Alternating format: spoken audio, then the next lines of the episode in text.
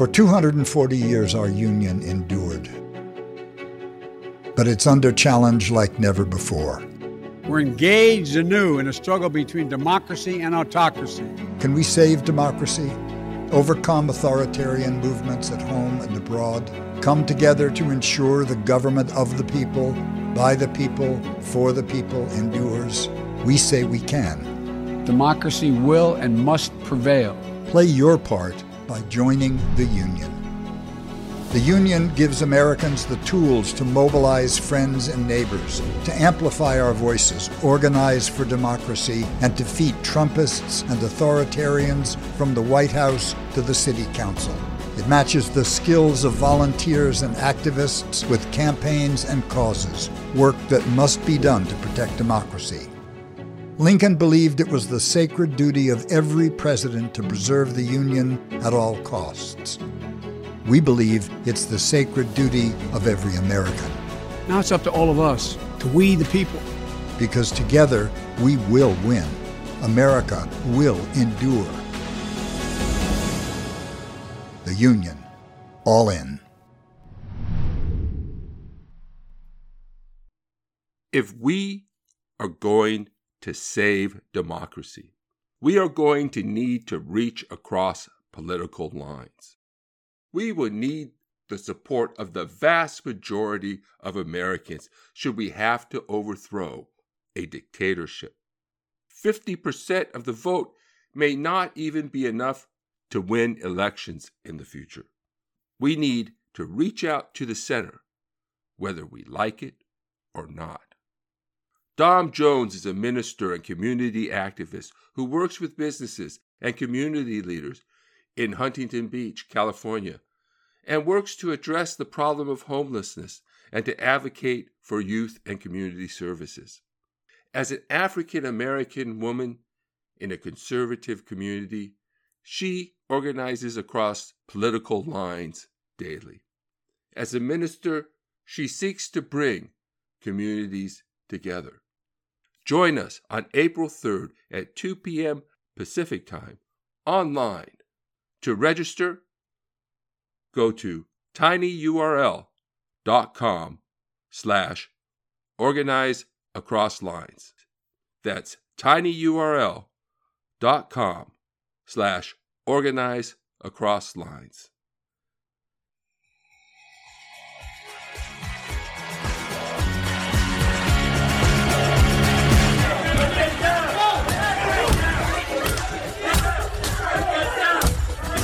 Now, according to public reporting, uh, D.C. Mayor Muriel Bowser first called Army Secretary Ryan McCarthy to ask for help at 1:34 p.m.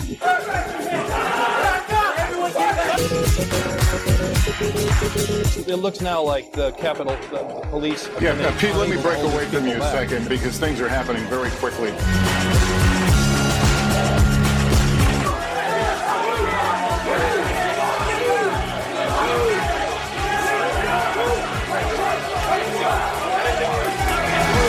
According to your written testimony, you were, quote, aware that demonstrators had breached the Capitol.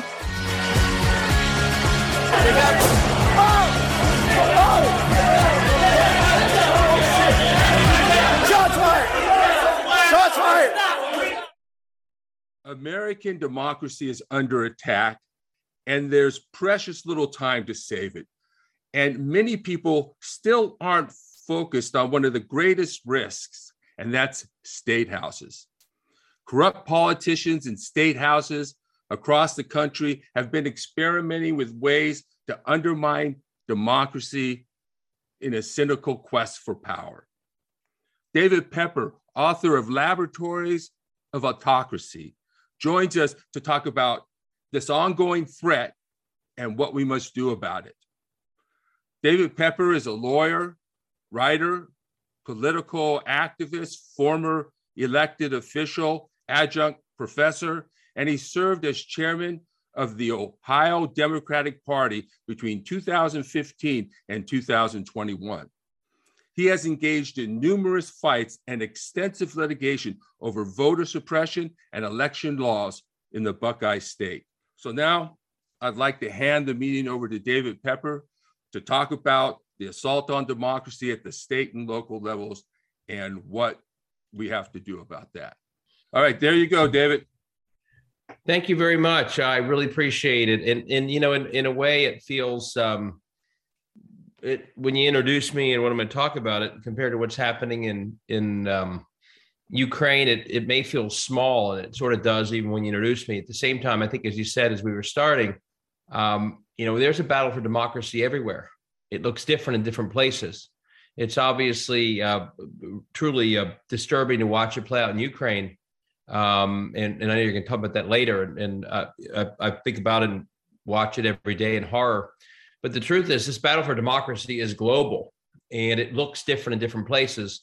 And the reason I wrote the book that I'm going to talk about tonight, and, and I'll walk through this PowerPoint before we get to questions, is it looks different in America right now, although it's it, there's an incredibly aggressive attack on democracy happening.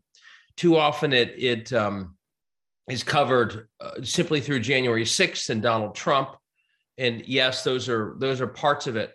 But my worry, and the reason I wrote this book uh, quite quickly last year, and, and I'm pushing it out as much as I can, is that I think the most damaging attack on democracy is happening, as Richard said, at the state level in state houses in a way that most people don't notice it without the blunt force of Ukraine, without the you know bizarreness and, and disturbing way that January 6th played out. But my worry is at the state level, it's actually that's where it's most effective because we don't really see it. And if we don't wake up pretty soon, uh, we're gonna we're, we're, gonna see our democracy underwater without ever anyone casting, you know, without, without the obvious violence or uh, illegitimacy of January 6th, but it'll all be done through a state house strategy that is actually a lot more subtle. So with that, let me open up this um, PowerPoint. I'll do it quickly, go to questions, and let you talk about other topics that are top of mind. But um, let me start by just walking through something. I think people who have not read the book have found this to be helpful. At some point, I'll also drop in some um, text messages you can send to a certain number if you want to get these slides or if you want to get an introduction to the book itself uh, so you can dive more. Nothing I say tonight will will replace actually reading the book itself, but it's a good this is a good sort of summary. So, you know, relevant to the big picture of what we're seeing around the world, what would we all say what would we all say if um, we saw a country doing the following things rigging its own legislative elections so that 99% of its outcomes were guaranteed, so that a minority party stayed in power, even if the majority of the people voted against that party? Uh, what would we say if it if that government attacked the independent operations of elections and the vote counting process, or the means by which the voters they consider the opposition voted? They just attacked how they voted or if they made it harder for people of the opposition to protest. You know, we're seeing that right now in Russia, obviously. What if they attack the independence of courts? What if they attack the elected will of the people expressed through referenda, expressed through constitutions? What if they change the laws to protect themselves from, from being held accountable for corruption? What if they censored their own history uh, to, to eliminate the parts that shed the worst light on, on what they had done in the past? you know, I know you're thinking, you know, this is something that we do see around the world. We've seen in Hungary. We obviously Russia right now is an extreme example versus the mid 90s. And when we see this in other countries, we call it out. You know, we've all been calling out the last couple of years what's happened in Hungary. It's falling away from democracy. Uh, here's the other. Here's the problem, though. Everything I just described is happening in you know, American state houses. Everything, uh, not just attacks on voting rights, which get attention, or some crazy right wing laws but a sequence of attacks on democracy itself in all these forms is not just happening in Hungary. It's not just happening in Russia. It's happening in state house after state house in this country. Uh, and if you read the book, I go through the details. This sounds like a maybe an over exaggerated comparison. It's it's not. This is the this is what's happening in state houses around the country. This is the attack on democracy that I, as I said when I started, it's more subtle than January 6th. It's more subtle than whatever Donald Trump says every day or some of his his goofball sort of teammates. But the truth is, this is the way in which democracy, I'm afraid, is being attacked right now, most um, directly, and I, I hate to say it, quite effectively. And that's what I want to talk about. The crisis in American democracy, to use the old Clinton saying, is it's the state house is stupid. That's what that's where that's the institution at least that's attacking it. We have a lot of people involved, but institutionally, it's the state houses that are attacking democracy. Why are they able to do this? Uh, you know, some of you will know all this stuff, but I want to make sure I review it. And I certainly spent a lot of time in the book on this. States and state houses turn out to be, I believe, the Achilles heel of American governance because of two factors. One, they have a whole lot of power. People don't know this for the most part, but but state houses, as much as the federal government, more than local government, have a huge amount of power over over so many aspects of our life you know the economy healthcare education energy and climate as well as over aspects of our politics that we all sort of fight about and debate every day again climate change a woman's right to choose equality itself uh, you know how, how do we regulate if we regulate guns et cetera state houses have if not the same often more power over these issues than the federal government problem is most people don't know it but these also these state houses also have a huge amount of power of democracy itself. They they set the rules of elections for the most part. At least they they write the first draft. I'd say they draw the lines of their state house districts or congressional districts. Uh, they even have a major influence over the presidential electoral college process, as Donald Trump tried, tried to take advantage of uh, in January, December of, of a year and a half ago. Um, they also are able to run over federal government on a lot of issues. If you wanted Medicaid expansion after Obamacare passed, you needed your state house to do it. It is it wasn't just automatic. That's sort of uh, symbolic of the way that states can do can make a big influence on a federal policy's uh, benefit or, or not a state. Uh, they also can run roughshod over governors, secretaries of state, attorneys general, depending on on the issue, and they also can do the same over local government. So they have this huge amount of power. And and you you might say, well, why does that make them the Achilles heel? The Achilles heel aspect is that almost nobody knows it. Almost no one knows who these people are. Almost no one knows the power they have. They don't know what the state budget does. Uh, the elections are, and, and there are a lot of reasons for that. I won't go through all the details, but the elections are very low profile. There's a lack of media coverage for the most part, especially as state and local newspapers are really cratering in terms of their economic model. Often, depending on the state, these are far away in state capitals, so no one knows what these places do. They also have short sessions. A lot of these places, to most citizens, feel like sort of part-time jobs. They don't really know what these people do. It's all sort of off the radar versus Congress or a mayor or a governor. But there's one other aspect of why they're the Achilles heel. While the average person back home doesn't know what they do, uh, certain interests in these state capitals know exactly what they do. They're literally right posted up in these state capitals, be it financial interests, business, you know, social issue groups, um, you know, the NRA or, or, or, folks that are, that are that are dramatically against, you know, women's right to choose, um, g- folks and groups that, that want to see democracy undermine itself. Unlike the average citizen back home, they don't just know who these legislators are. They know exactly their powers and they know exactly how their powers can help them. And they have been in these state house capitals, at least, for a long time, taking advantage of that. So you've got this combination of a serious amount of power, total anonymity, and a group of people on the inside, though, who know what these people do. And that's leading to the heart of the problem I'm going to describe. But there's one other factor that really that really makes this worse and has made this far worse over the last decade. That's extreme gerrymandering. In 2011, all around the country, you know, uh, we were all celebrating Obama's victory in nine and 10. Karl Rove and others focused on state houses, but we were still celebrating. And they won a lot of state houses and they won control of offices that draw the district lines. And they went to work in 2011 drawing the most extreme districts in the history of our country. Here's how extreme they were in states that you all probably now think of as sort of red or toss up that were pretty blue not very long ago.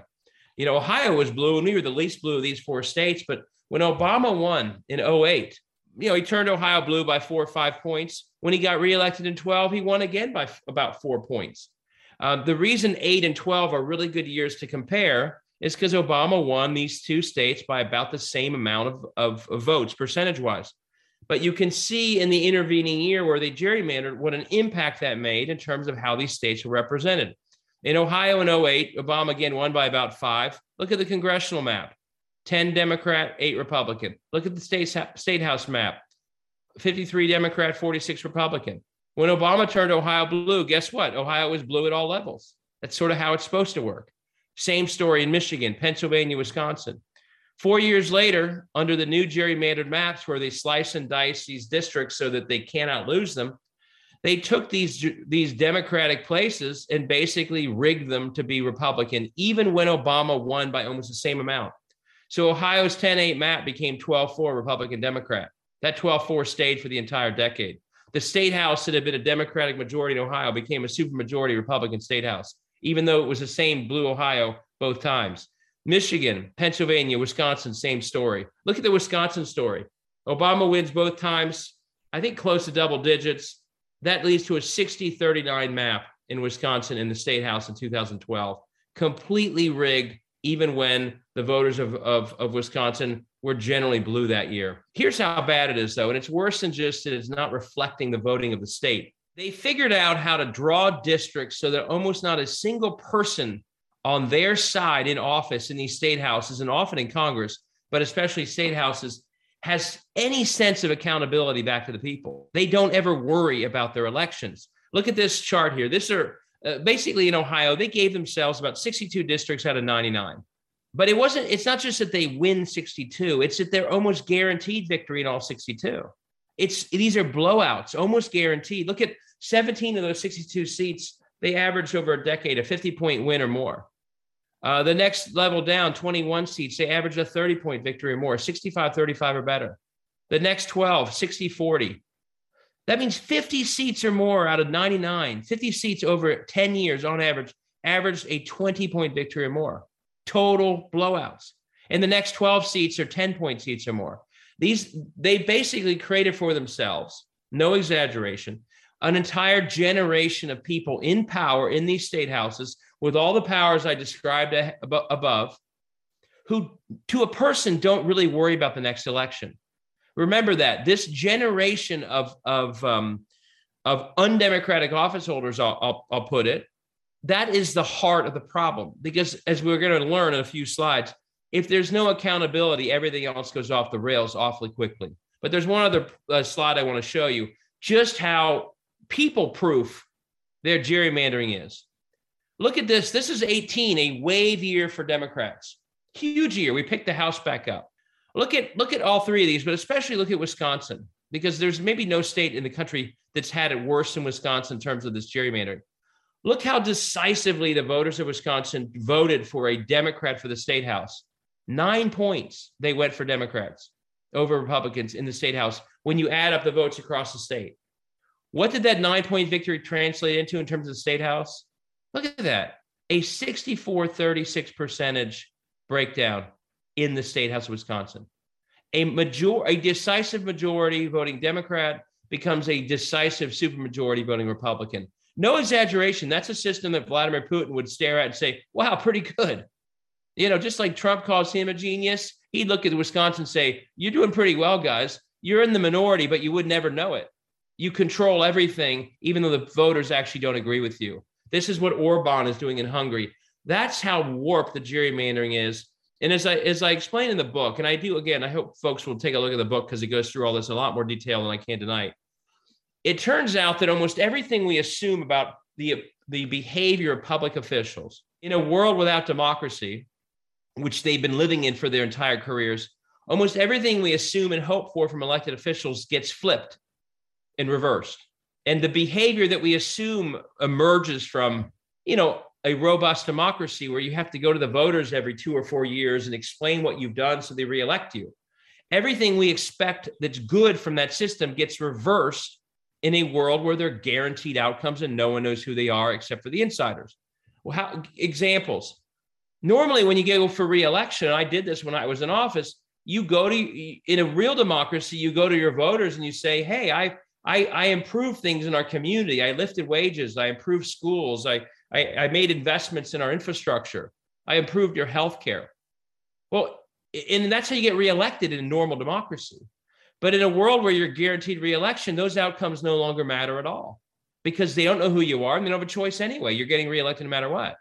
On the flip side, how do you get elected? The insiders who are watching Columbus, you want them to be happy with you because they're the ones who can get you the money to make sure you, you, you skate right through. And how does this work in the end? Those, those private interests generally are pushing for things that take public money and give it to them. And that's how you make them happy. So I put these two incentives together, the top two. Perfect example. I go through the book. They have given hundreds of millions of dollars in the last generation to for profit online charter schools, private schools. Some have been total scams. The education in Ohio, the public education rankings of Ohio have plummeted over the last 15 years as they've done this. These schools have done nothing but destroy kids' education. What happens when they do this? Terrible public outcomes. The public schools get worse, but the private people are happy. They all get reelected. That's how you get reelected. Those public outcomes don't matter. The private people being happy do matter. Other other incentives that get reversed when you have this world of anti-democracy, as I'll call it. Uh, lack of popular support doesn't matter. In fact, the less popular idea in terms of being extreme in your party, if you push a big right wing idea through, you just made it more likely you won't have a primary.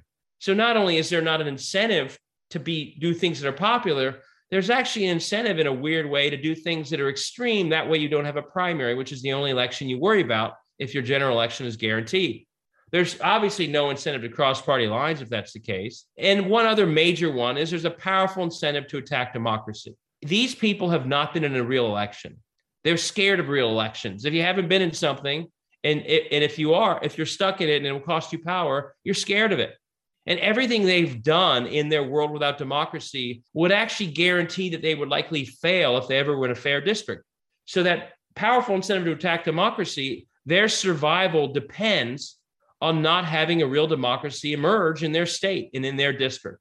And that's why they use the powers they have of democracy to undermine it. A couple other slides. So uh, I caution everybody parts of this presentation are quite disturbing and alarming, but I will get to the positive part. I see Ellie nodding his head. Yes, this part is, de- is sort of a downer. Part of the book is a downer. I do it though, because if we don't frame the battle for what it is, we will not fight back effectively. And I'm here to call on all of us to fight back I know that's what you're doing. Uh, so there's one other thing that, that I want to say though, Ellie, I'm afraid that makes it even worse for a second before we we we we get our marching orders how to do better. And that is okay, here's the problem. They're they're the Achilles heel, they have great power, no one knows about it, the incentives are all screwed up. As if that weren't bad enough, it's not happening each state on its own. People figured this out a generation ago. ALEC, groups like the NRA, major companies, the Koch brothers, they figured out a generation ago, and then they hardwired these places to do their bidding. That the best place to go to get really unpopular, profit seeking policies done was not Congress, but for every reason I just described, it's these state houses. They're the easier place to do everything you want to do if you have an agenda that, that basically is pushing extreme or unpopular items that deliver poor public outcomes, and you want the people who do those things to stay in office. It wouldn't work in other levels of office, but state houses, that's exactly what you can do.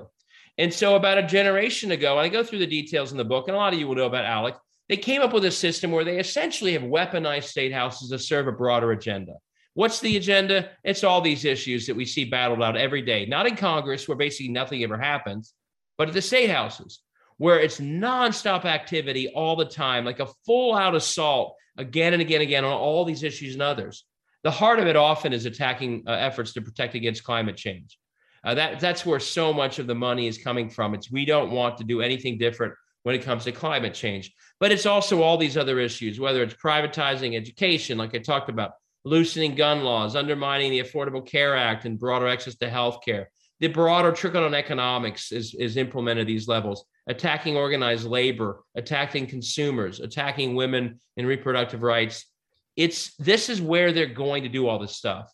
Why? Because almost everything on here is is is a unpopular, b generally leads to to poor public outcomes. And, and I'll say I'll say it this way. I, I don't want to um, take too much time on this, but the general mo of these state houses is go, go to the seventh one here, four across and three across the second line so much of what these state houses are doing is simply moving massive public assets into private hands.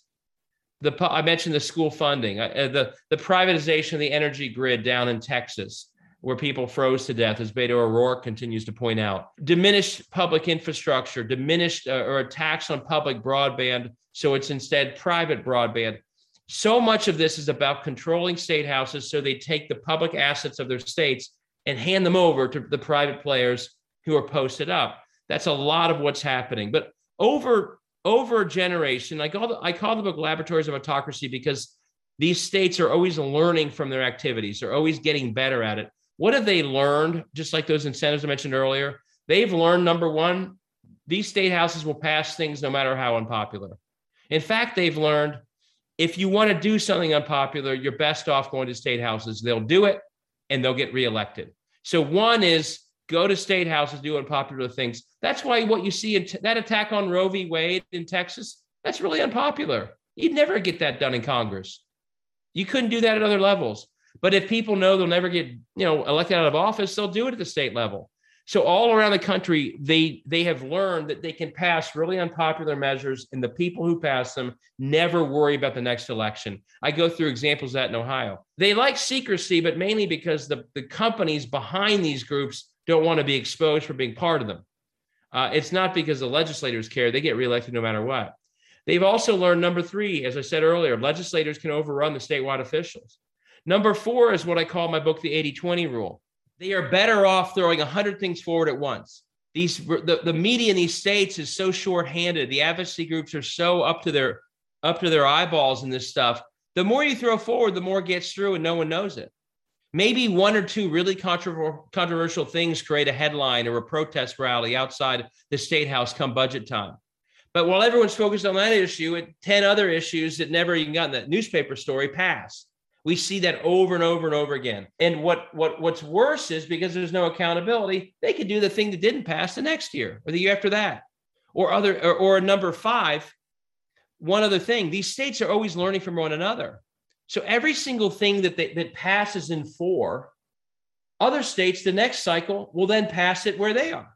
The, and, and if something got negative attention, so it failed, well, they're correct for it and, and, and rewrite it, or let's say it gets struck down by court, they'll fix that. And all of a sudden they pass in other states. So this 80, four and five work together. Throw as much forward as you can. Some of it gets attention. So what? If it fails, you still got 80% of the other things you wanted done. And number five is all these states are always learning from each other's successes and failures. And that's why it really is always accelerating.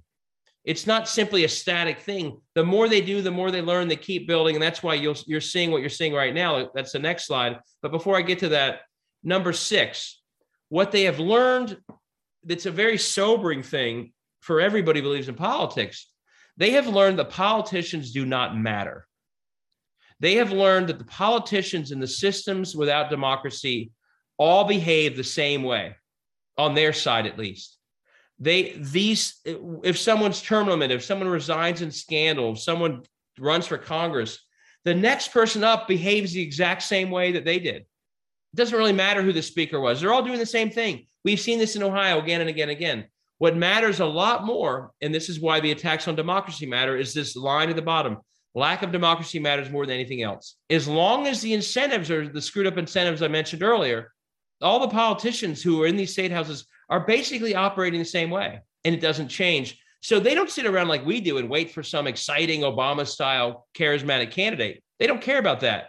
If they keep the incentives in place that all these politicians respond to in the same way, they get what they want. They don't care if the person is the most boring person in the world. They don't care if they don't can't put a speech together. That doesn't matter. If they're in the office in a gerrymandered district, they will do what the system's incentives uh, predict they will do. And that's why it's really important to them, as much as anything else I just mentioned, to continue to hold democracy at bay in these states. Obama's coalition was a huge threat to them. So they, after 11, they immediately started trying to undermine that coalition in Ohio and other states. The coalition that led to that blue, those blue numbers I went through earlier. They didn't want that at any level, not just Obama, but state house, Congress. So they they've been purging and using voter ID to make that that coalition as weak as possible.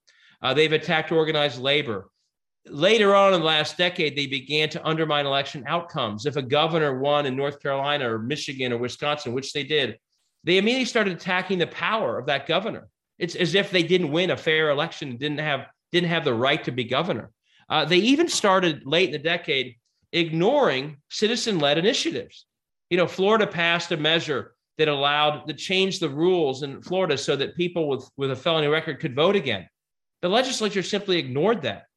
Missouri passed a measure for Medicaid expansion when the legislature wouldn't do it. The legislature simply didn't fund it. They basically have begun to not just attack statewide officials who win fair and square, even when they don't, they also are attacking citizen led initiatives and the results that those initiatives should have created. More lessons they learned in these attacks on voting rights.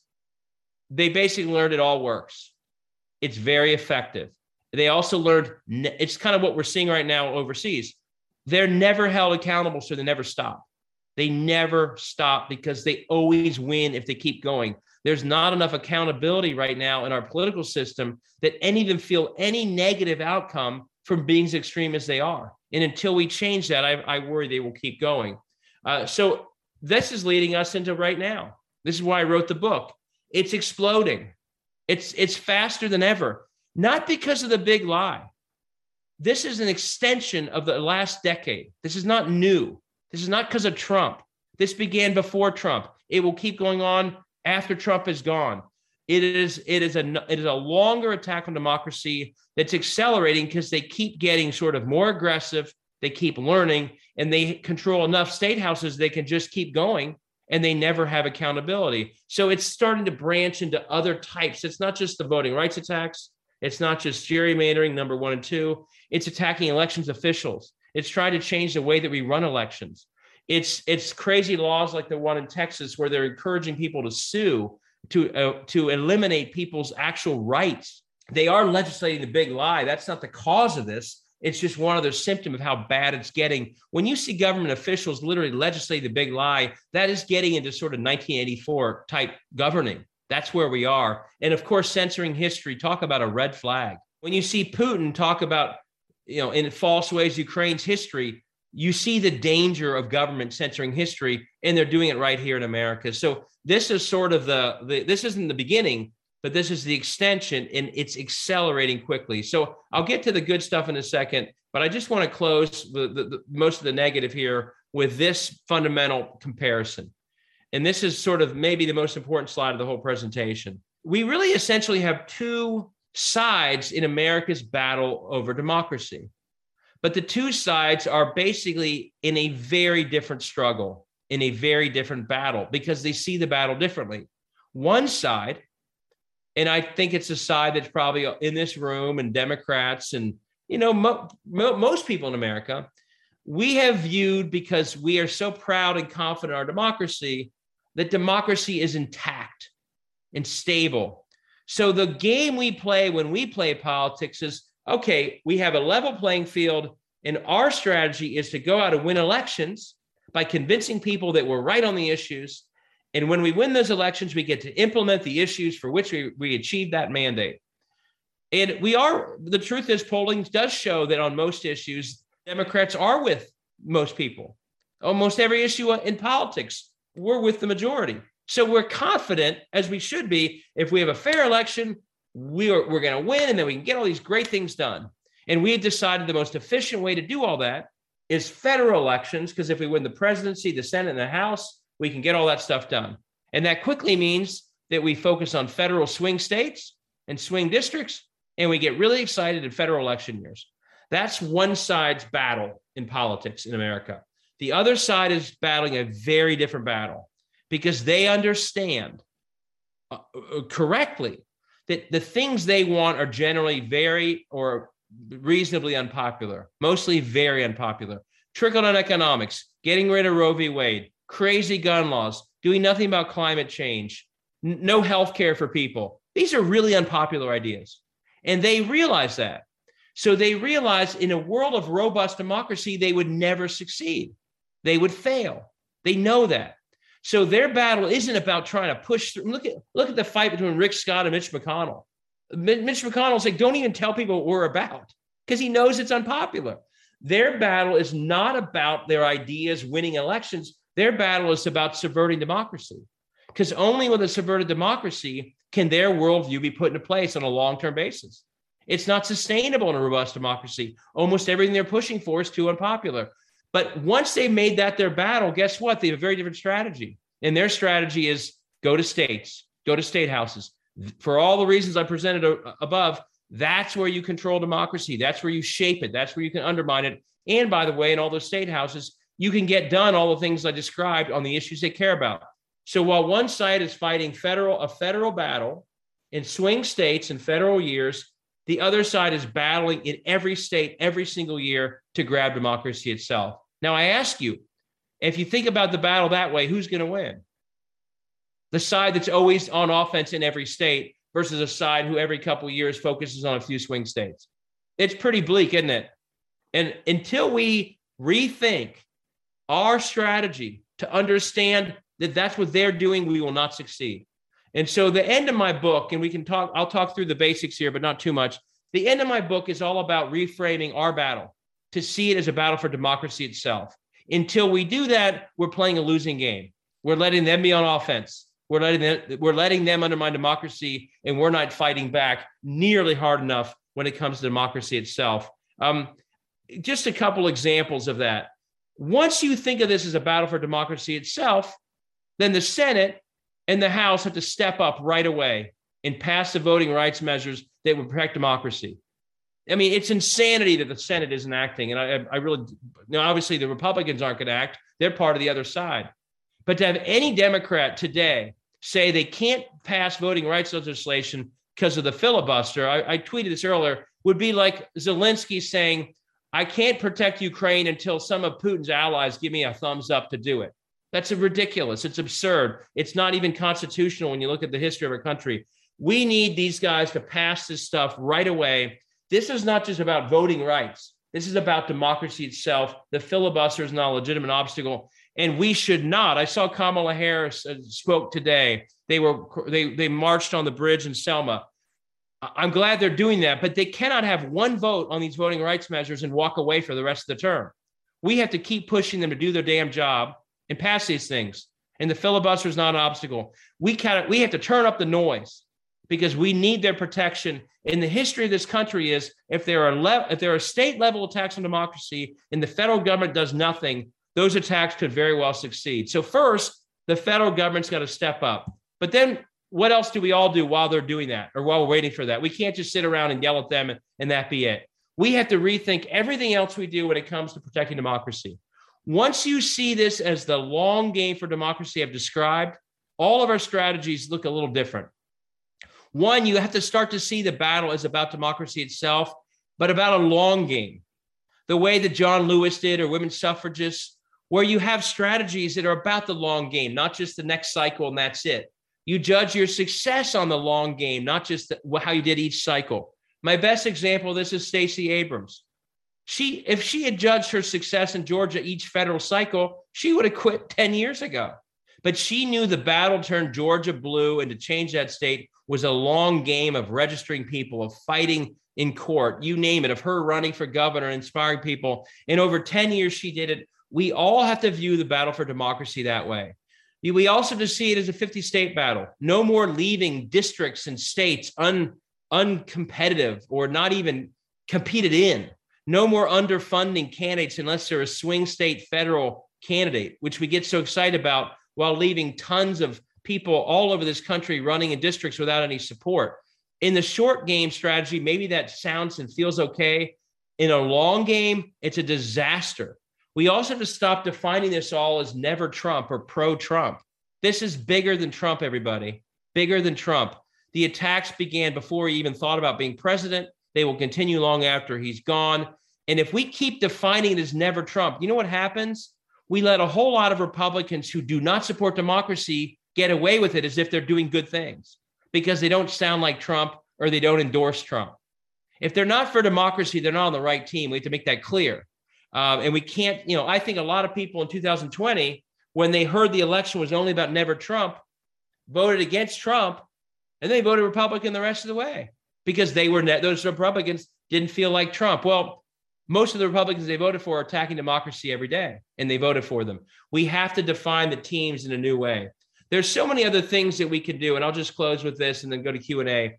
Every one of us can play a much bigger role than we believe we can play in fighting for democracy. And this is um, this, if you can't be inspired by Ukrainians stepping up to protect their democracy, I, I don't know what would inspire you.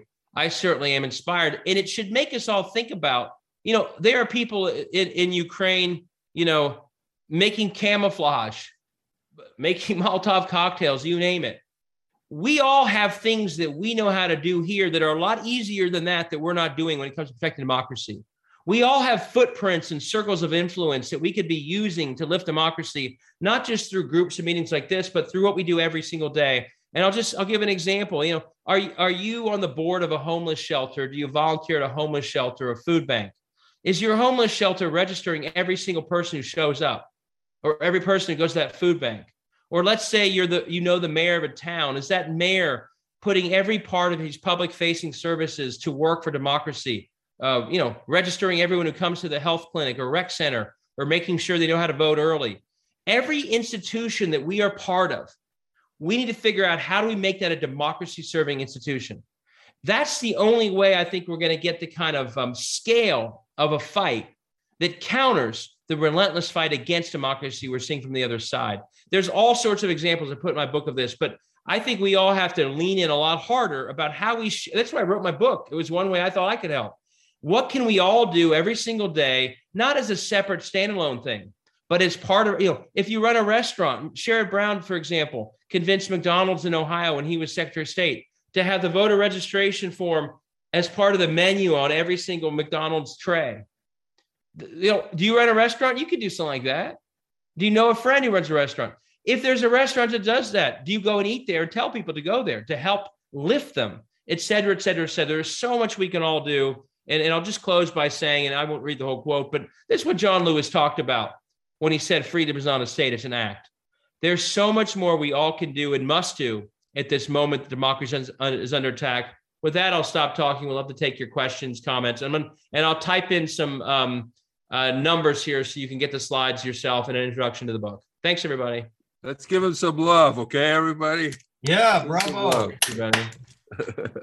So, um, what I what I like to do, you, know, you mentioned the um, democracy itself, and I've always sort of felt that for some reason people weren't fighting for democracy. Maybe they're doing election protection work, or they didn't. And, and a lot of people actually argue they didn't believe in democracy. And there is some risk when we tell people that the system is rigged, they may not want to vote. But still, when you say democracy itself, what do you mean?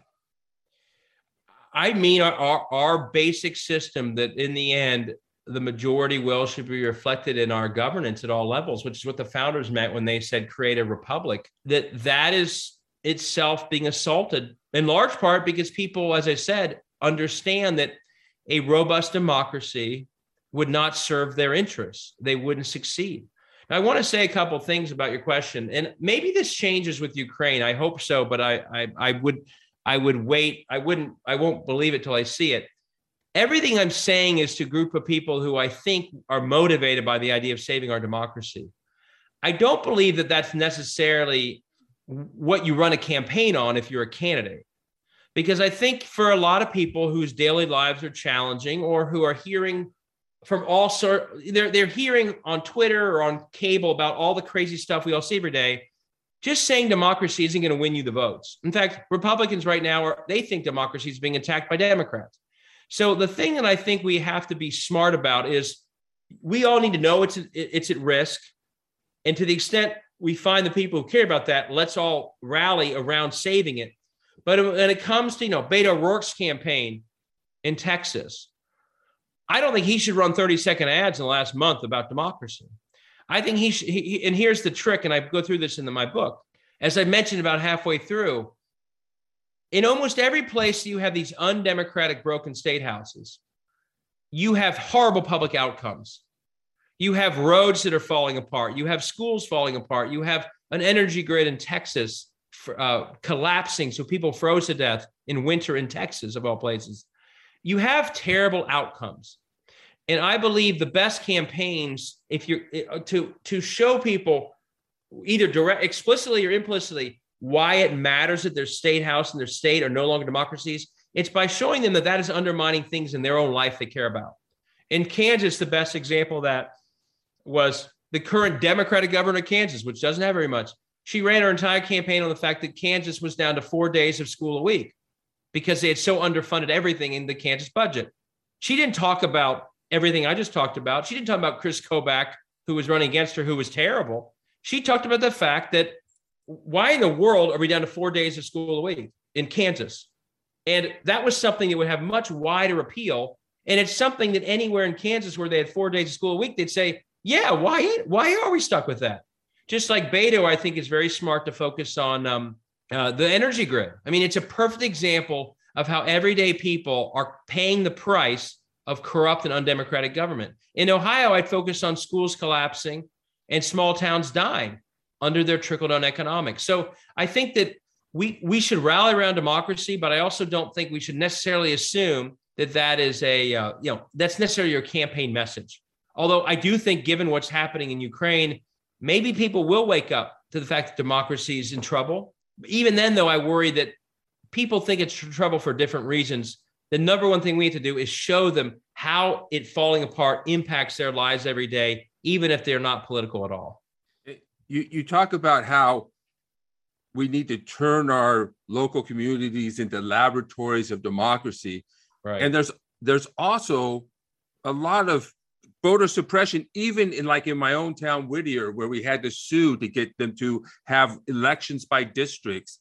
And right. they still want to do off cycle elections. I mean, at every level, there seems to be uh, suppression and some corruptions going on. Yeah. Uh, so I'm wondering if there's particular reforms or things you foresee. How how do we deal uh, with? There is so so if you're in a blue area, I mean, he, here's what I put in the book. If you're in a red area, you're obviously fighting to stop suppression. If you're in a blue area, what I'd ask of you, and I know some of you are in California, you it helps everybody, including yourselves, if your government is passing the greatest pro voter reforms going. And every time a pro voter reform works, it provides a case study for other people to model off of. Here's an example uh, Washington and Oregon are the ones who expanded early vote into vote by mail, and they added drop boxes everywhere. And lo and behold, people love drop boxes, and voter turnout went way up in those states. So, other states, before the 20 election at least, uh, and, Trump knows he lost partly because of this, they all started modeling after it the more you can do in a blue area to create good practices, like I talked about, laboratories of democracy. There are other things that are being done right now too. Um, uh, automatic voter registration. It's absurd that we play these games of registering people. Of course, it's you know if you show up at a place and change your address in a government building, why not Im- immediately say, let's update your voting registration address while you're there? Uh, some states have done an opt out system that would eliminate the entire need for purging that these states use as an excuse to, to attack these coalitions of voters. So states that have done automatic voter registration are helping other states. Now, they don't want to do it, but at least, and so in a blue state, don't just focus on red states, although we love your help. Focus on making sure that your states and your local communities are doing good things with voting that can be models everywhere else. And, and break it down the local level. And I haven't done this yet because I've been running around uh, just rolling out the book. Down the road, I want to find examples of a city government that is really leaning into empowering its voters. You know, in a state like Ohio or Georgia, the voters of our large cities are the ones being attacked every day by purging and voter ID laws and other tricks that get them knocked off the rolls. And so every mayor of these cities should feel a responsibility to empower their constituents who are the ones being attacked. And I'd love to find examples of mayors, and I have some, but I want to really sort of formalize this and say, hey, every mayor in this country, do what mayor of the mayor of Cincinnati did because he's registering people every health clinic and rec center.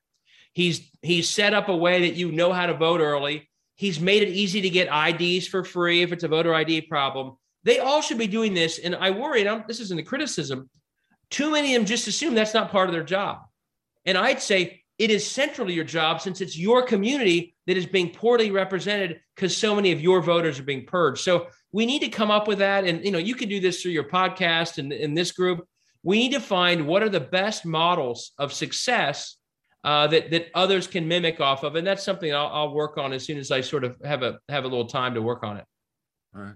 Thank you. Okay, um, George Ripley, did you um, want to ask your um, question? Yes, please. Um, I'll just bring up two institutions that I, I want to ask you about. Uh, the first is the Election Assistance Commission. You know, they have two representatives from every state that's supposed to report back to this federal commission.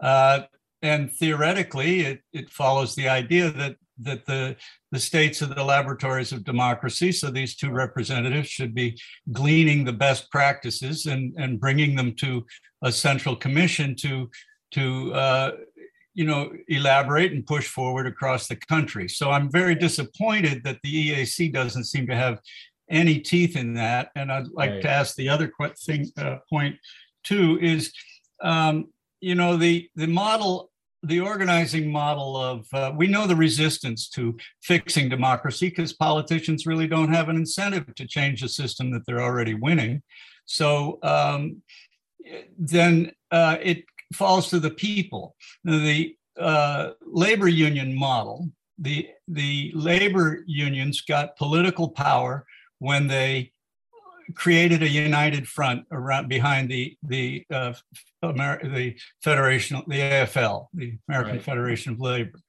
There's a a new organization, or relatively new. It's about five years old, called the Declaration for American Democracy, and it seems to me that they're really trying to follow that model of creating the united front, and they've got 250 members of major major national organizations uh, and uh, and uh, I thought uh, your any insights you might have on them would be interesting. Yeah, no, I mean there, are groups that are um in your first one I agree. I don't want to I don't want to criticize. My guess is that EAC is working with the secretaries of state that are interested in being productive and does pass that stuff around. Uh, but if you know, my hope is that that as they pass voting voting rights legislation, that they really beef that up.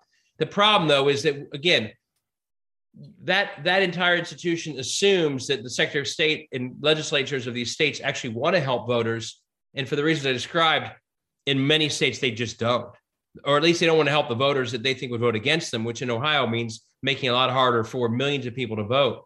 Uh, they they some some are better at hiding that than others, but that's the problem is that EAC is almost assuming that that that's not the case, at least in a lot of these states. Um, but but I, I and I think that we need to come up with other ways to share these best practices, and we also have to think about how can we get, as I said earlier, below the official Secretary of State and boards of elections who are looking at those best practices. I know those officials in Ohio, they're trying to do that. But we need to say to every school board member, every library board member, every city council member, you too have to, can lift democracy. And here's how you can make a difference with your voters that I think at this point you have an obligation to lift. And you as a nonprofit and you as a small business, you all can do that. Um, you all can lift it. So I think it goes beyond the EAC to something bigger. And there are other there are a lot of organizations that I that are out there now doing what you mentioned, that coalition you talked about. My worry is, and I just this will sound, you know, again, I wrote my book quickly. I didn't research every single angle that could be researched, but I don't think they're at the grassroots. I don't think they're at the level where it's really changing, you know, who shows up. Do they get a free ID if they need one? Do they know how to register? If they were doing that, I would see, I would have seen it here. You'd see in other places. So I think they're good, but they need to get deeper. But I also think, as I said, and again, my book is not going to be the thing that does it. The power of it, the power of it will come when we when somehow individuals see the role they can play. In the same way robert kennedy said a little ripple builds. And somehow we have to get everyone and again this is why i literally run around do these every night try and convince others to spread the word about my book or whatever else they can summarize about it. When everyone takes a, an individual responsibility on their shoulders to lift democracy and everything they do that's when it becomes a scale that i think moves things uh, and we're just not there yet. Uh, and, that's what we have to start doing. It's voting. It's subscribing to a local paper because they're the ones covering this stuff. And unless we subscribe to them, they're going to go away. It's making sure you do not leave any single state house district unchallenged. That is a gift. That is a gift to these gerrymandered state houses when 20 districts out of 99 don't even have a challenger. I mean, it's literally, uh, you know, couldn't be worse for the long game. I go through all those steps in my book, but um, we just need to have individual people take some ownership. And then obviously those institutions matter as well. But right now, uh, to your point, whether it's EAC or some of the broader ones, there's some people doing good work. Most of them, I think, have a federal focus. And my worry is that's part of the problem. Yeah. That, that the Koch brothers know the democracy of our country is shaped in states, and most of the people who are fighting for it are often DC and not back in these states. I mean, I literally beg reporters to come to states and cover the absurd gerrymandering process that's happening. It's very hard to convince them to cover any of it. I had one one nice person, a producer, say, "We're really interested in this state story. Oh, we'll come back when it's closer to the midterms. I said, they're gerrymandering it now. The midterms are being decided right now in some of these states. Coming for the midterms is too late. But there's just, it's really hard to get the attention of all these folks on where democracy is shaped. And again, that's a gift to the Koch brothers. They love and they know that there's no attention in states. They love that everything's about January 6th and Marjorie Taylor Greene and not the hundreds that are just like them in states. So we have to figure out how to get those kinds of organizations and the media to focus on state level stuff as much as federal. Thanks I hope you're encouraged. I hope you're encouraged to think that the that the movement for electoral reform is growing by leaps and bounds in the last several years. It is, I agree, and and by the way, I, I am all about other types of reforms too. So the only reason that we cha- that we have a chance of ending gerrymandering in Ohio, and it's a fight right now. If you're watching this, is because we push for reforms through constitutional amendments our, our legislators wouldn't have done anything. But we we gathered signatures for two different constitutional amendments, and they each passed with more than 70% of the vote. So I think going right to the people on a lot of these issues is the better strategy because most of the things that we're talking about, if framed the right way, can be quite popular. So yeah, I'm all about sort of grassroots and Michigan as an independent commission uh, for redistricting. Why? Totally independent groups put that together, and it also passed decisively. So I think we should be pushing these reforms at the grassroots level. And I think again and again, some will lose. I've seen them lose here, but it's the best way to break up the monopoly that these legislatures have. see, Susan, you ready? Yeah, I have two questions. Um, one was um, about newspapers, local newspapers. Yeah, that's the biggest difficulty in the United States. They've been taken over by this mass media, and yeah. the mass media don't they don't have individual reporters anymore that report on local news. So, like, I live in Redlands, California, and we lost, along with Orange County and Long Beach, our neighborhood newspaper. This conglomerate bought it, LA News Group. So, and they're very white, right winged. So uh, we have our own, though. We um, kind of have some smart people in town. Uh, they created their own newspaper that actually, you know, does go into you know issues. But that's what Biden was talking about. He was he's trying to urge people to bring back their newspapers. I think he's even actually giving money for that because that's part of our democracy. But we lost them through corporations. Most yeah. cities in the United States don't do not have a city newspaper anymore. That that's a really big issue. Yeah, no, I go through that in the book. I mean, the number there are now in a lot of states an average of about three uh, three reporters per state house. Uh, the reason the Koch brothers like these state houses and ALEC is because they know they can do some of the craziest things. Almost none of it gets covered. If they do ten crazy things, maybe two of them get covered. And it's it's so the big cities. A lot of the big cities still have um, newspapers, but the small towns, especially, either have been bought out, like you said, or they're just gone. And mm-hmm. so the focus on the individual state house member is largely gone. Another thing that's happened, as you've described, there are no more ed boards. There are no more columnists.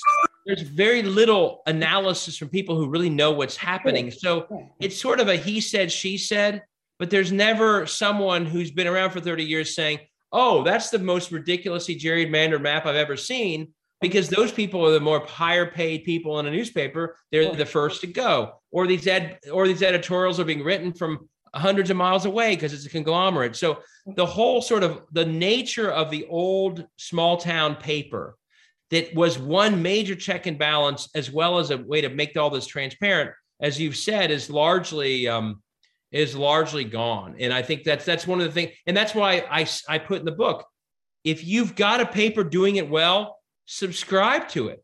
Um, also, there are some nonprofit journalism outfits that are popping up all over the country. There's some major funders that are helping them um, that are helping them do that, and they are actually doing a good job in a lot of places. Help them out. I, put in the book, you know, put your we got to put our democracy our money where democracy is, and a lot of that does come through journalism. Share stories. You know, every I know these reporters. They are they're all judged by the number of links and hits they get. So if there's a state house story, share it. Don't just share the sports column or something else, which everyone shares. Look into this stuff because we, if we want the the part of democracy, if we want the parts of democracy that are healthy to be lifted, we have to bring more incentive to those happening, and a lot of that comes around local papers. Um, someone asked for my email. I'm going to put my email address up here. If you've got a group that you want me to speak to or something, I'm happy to do it. Um, if you email me here, but but yeah, maybe yeah, I'm just thinking maybe University Redlands would be interested they're really yeah. interested in things like that. Um, yeah, no, I that. And, and also, um, Citizens United. That's another. You know, why isn't why why can't we get that um, amended?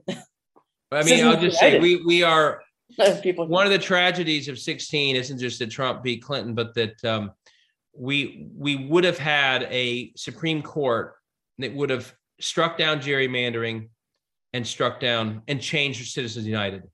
And I hate to say it, we're now stuck with that mm. for a long time. Mm-hmm. Um, now, the one thing I'd say is, and this gets back to sort of my uh, the positives in my book, we actually Citizens United becomes less relevant in the gerrymandered part of our politics because most of these elections are predetermined anyway.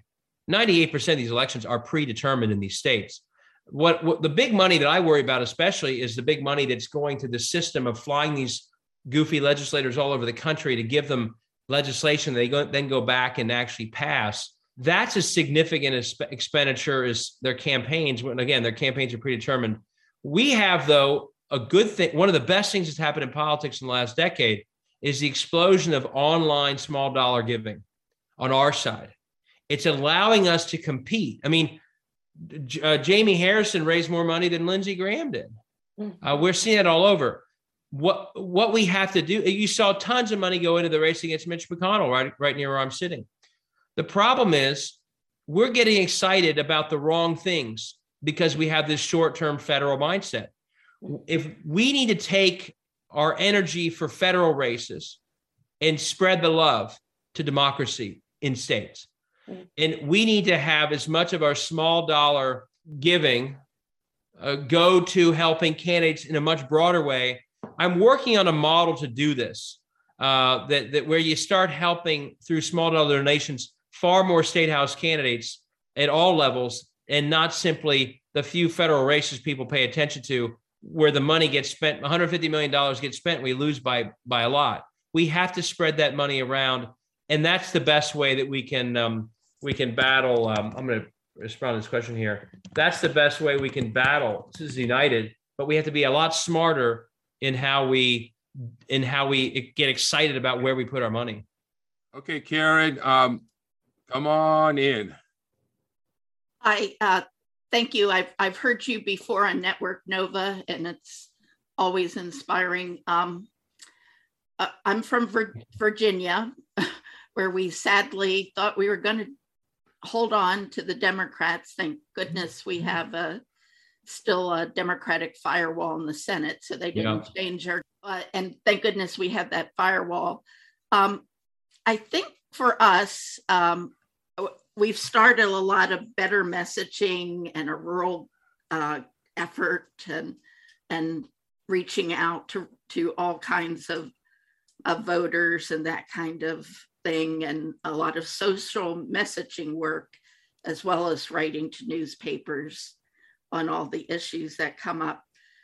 But it's it's like off elections, Democrats don't come out. I mean, we had more than other uh, off elections come out in the last election.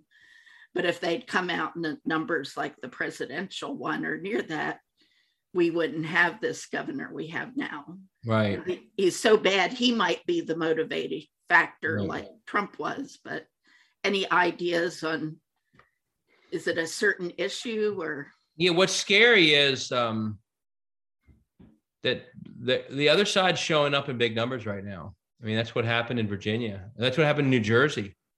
If if we had not had a really strong turnout in New Jersey on our side, that the Republican turnout to beat a pretty popular incumbent would have um, um, would have won. But they really rallied, and so we we can't just do what we've done before and just have a, a dip in the midterm turnout because Trump has figured out, and Trump style can, candidates have figured out how to pull people out and to vote that weren't voting over the last 15 years or so. Uh, and so we have to up our game. I mean, all I'd say is we need, um, and, and uh, thank God you held on to that Senate because it is able to stop some really bad things. And that, again, that speaks to the importance of state house and not just the statewide offices. That you- you're being saved right now by that. Um, we just, uh, you know, I just don't, you know, there's a lot of ways to do it, but we we literally create a, a framework where we say to, you know, we we without saying it directly, almost, but sometimes even directly, we leave the impression with all of our voters that it's the federal years that really matter, and it's the federal races that matter, and it's killing us because that auto, that means automatically when it's not a presidential year, boom, our turnout goes way down. The Koch brothers know that that next state house win is as important for them as who the president is. And you saw this. I know we're doing some good. I mean, Joe Biden's leading right now with Ukraine, I think, very well. They've gotten some things done in in in the um, in the um, Senate and House. I wish it'd been more, Uh, but I, I hate to say it.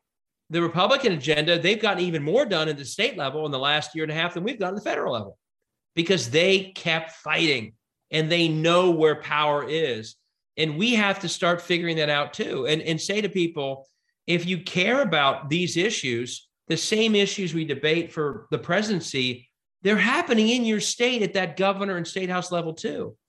And, and I, there needs to be a very high level, you know, agreement all the way and down through all of us that we have to stop framing everything. And that slide I showed you, where we just literally think about it as the federal, federal, federal, and that ends up shaping what we tell our voters or what our voters think is important to them.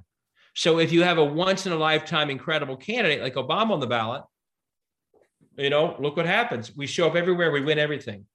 But we wait for that moment to get excited as opposed to thinking, my God, all of our lives and democracy itself are on the ballot in, in the federal midterm and not only in the states it might get us a Senate win. And, and we, you know, I, I don't want to, you know, and my main thrust on this is I think it comes back to uh, a lot of the everyday issues that affect people. And if you're in a rural part of Virginia, I think this is even more true. We have to figure out how to translate our deep conservative democracy into the everyday issues that people care about everywhere. Like they want a good school system, they need accessible health care, their town is dying. Um, you know, frankly, Trump and even uh, what's his name, um, Youngkin, Youngkin campaigned on giving more money to schools, didn't he? He got that. Not, but he's not. No, he's not. But he campaigned on it. He he understood that a Republican governor winning in Virginia needed to sound like he was good with schools. And he and he pushed, he I think he said, I'll invest more in public schools than anyone in the history of Virginia. And that was smart. Now he's not doing it, and he only has one term, so they can't even hold him accountable. But um, I think we need to not only be sort of at the high level debate over democracy, which could work for some people and, and in certain moments can work everywhere. But I think we have to get into how do these issues affect everyday lives? I mean, I think one reason, for example, we won in 18 with, with Pelosi winning the majority was it was a big uh, referendum on healthcare. And people thought it was a healthcare election. Well, once it was about healthcare, we were going to win. And we got to figure out how to, you know, in, in, in Michigan, it was fix the damn roads. Well, once you made it about roads and it really became um, a, a referendum on that, well, then you're going to win. You gotta you gotta break it down to how it affects everyday people, especially in the parts of these states that we're not doing as well, because they would love to they'd love to get us into the national debates about all the the divisive issues or the ones they try and make divisive. If I was running in a small town, Ohio, my attitude, I'd walk down the main street and be like, why have you why has your town been left looking like this from 30 years of Republican rule in Columbus? It's unacceptable. And don't change the subject because this is unacceptable. And I think we have to we have to figure out how to do that. And a lot of our our state candidates that were running in red areas did better than the top of the district who did that. So totally. Yeah, I, and and one of the things that I'm I'm very uh, passionate about is we have to support. We have to get someone running. And I see this question: run for something. That's the last question on here. I love run for something. We need people running in every district, and as you just said, we need people who are locally known and respected running, and then we need to have them have enough money so they can actually say something. And if we throw all the money at the to, to beat Mitch McConnell, and there's none at all for all those rural candidates, of course we're going to do badly in rural America. We we're not even trying. And so one thing, I'm going to put this up here. People are interested in this. There's a model in um, Missouri where they they figured out a way to get people to give small dollar donations to an organization that then gives it to every single candidate running for the state house of Missouri. So each of them has enough money to actually have mailers, maybe digital ads, other things to actually carry that message, as you just said, to finish above where the state level candidate even finishes because they're known.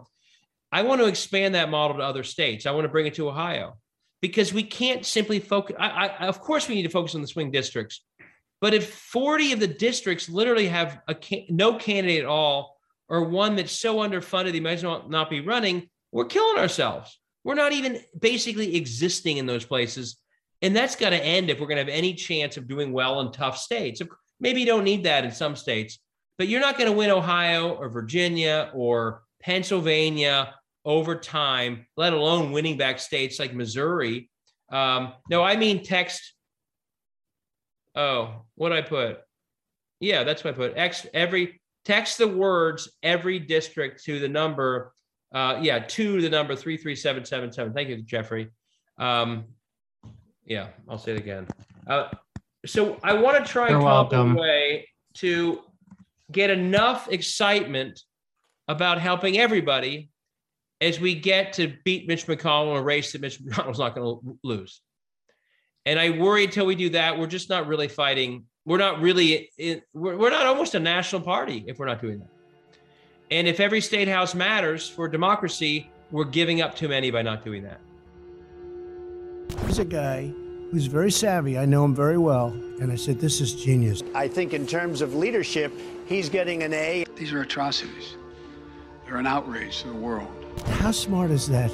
And he's going to go in and be a peacekeeper. And there's no question that Russia is the aggressor.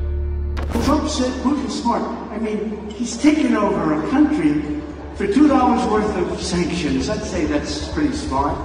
Who in the Lord's name does Putin think gives him the right to declare new so called countries on territory that belong to his neighbors? I think he is a war criminal. He's a leader of his country. I do respect him.